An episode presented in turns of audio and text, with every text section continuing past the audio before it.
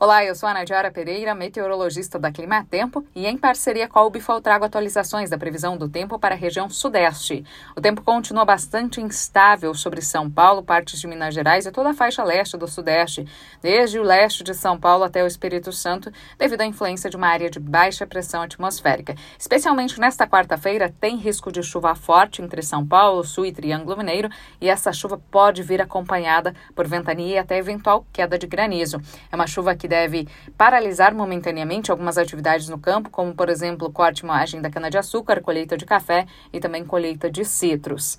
No decorrer da quinta-feira, as instabilidades diminuem, mas ainda são esperados alguns episódios isolados de chuva que devem atingir preferencialmente sul e zona da mata de Minas Gerais, até mesmo o Cerrado Mineiro pode receber alguns episódios de chuva e também áreas entre o Rio de Janeiro e Espírito Santo, mas a tendência é que a chuva diminua de intensidade na segunda metade da semana e o tempo seco ganhe força em grande parte do interior da região.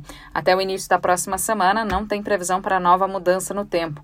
O ar seco deve predominar e ganhar cada vez mais intensidade, e as temperaturas devem ter uma grande amplitude, ou seja, as madrugadas vão ficar ligeiramente um pouco mais frias, especialmente entre São Paulo e sul de Minas Gerais.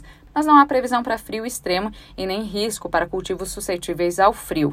No decorrer da próxima semana, as condições de tempo devem mudar novamente, especialmente depois do dia 10 do mês de junho.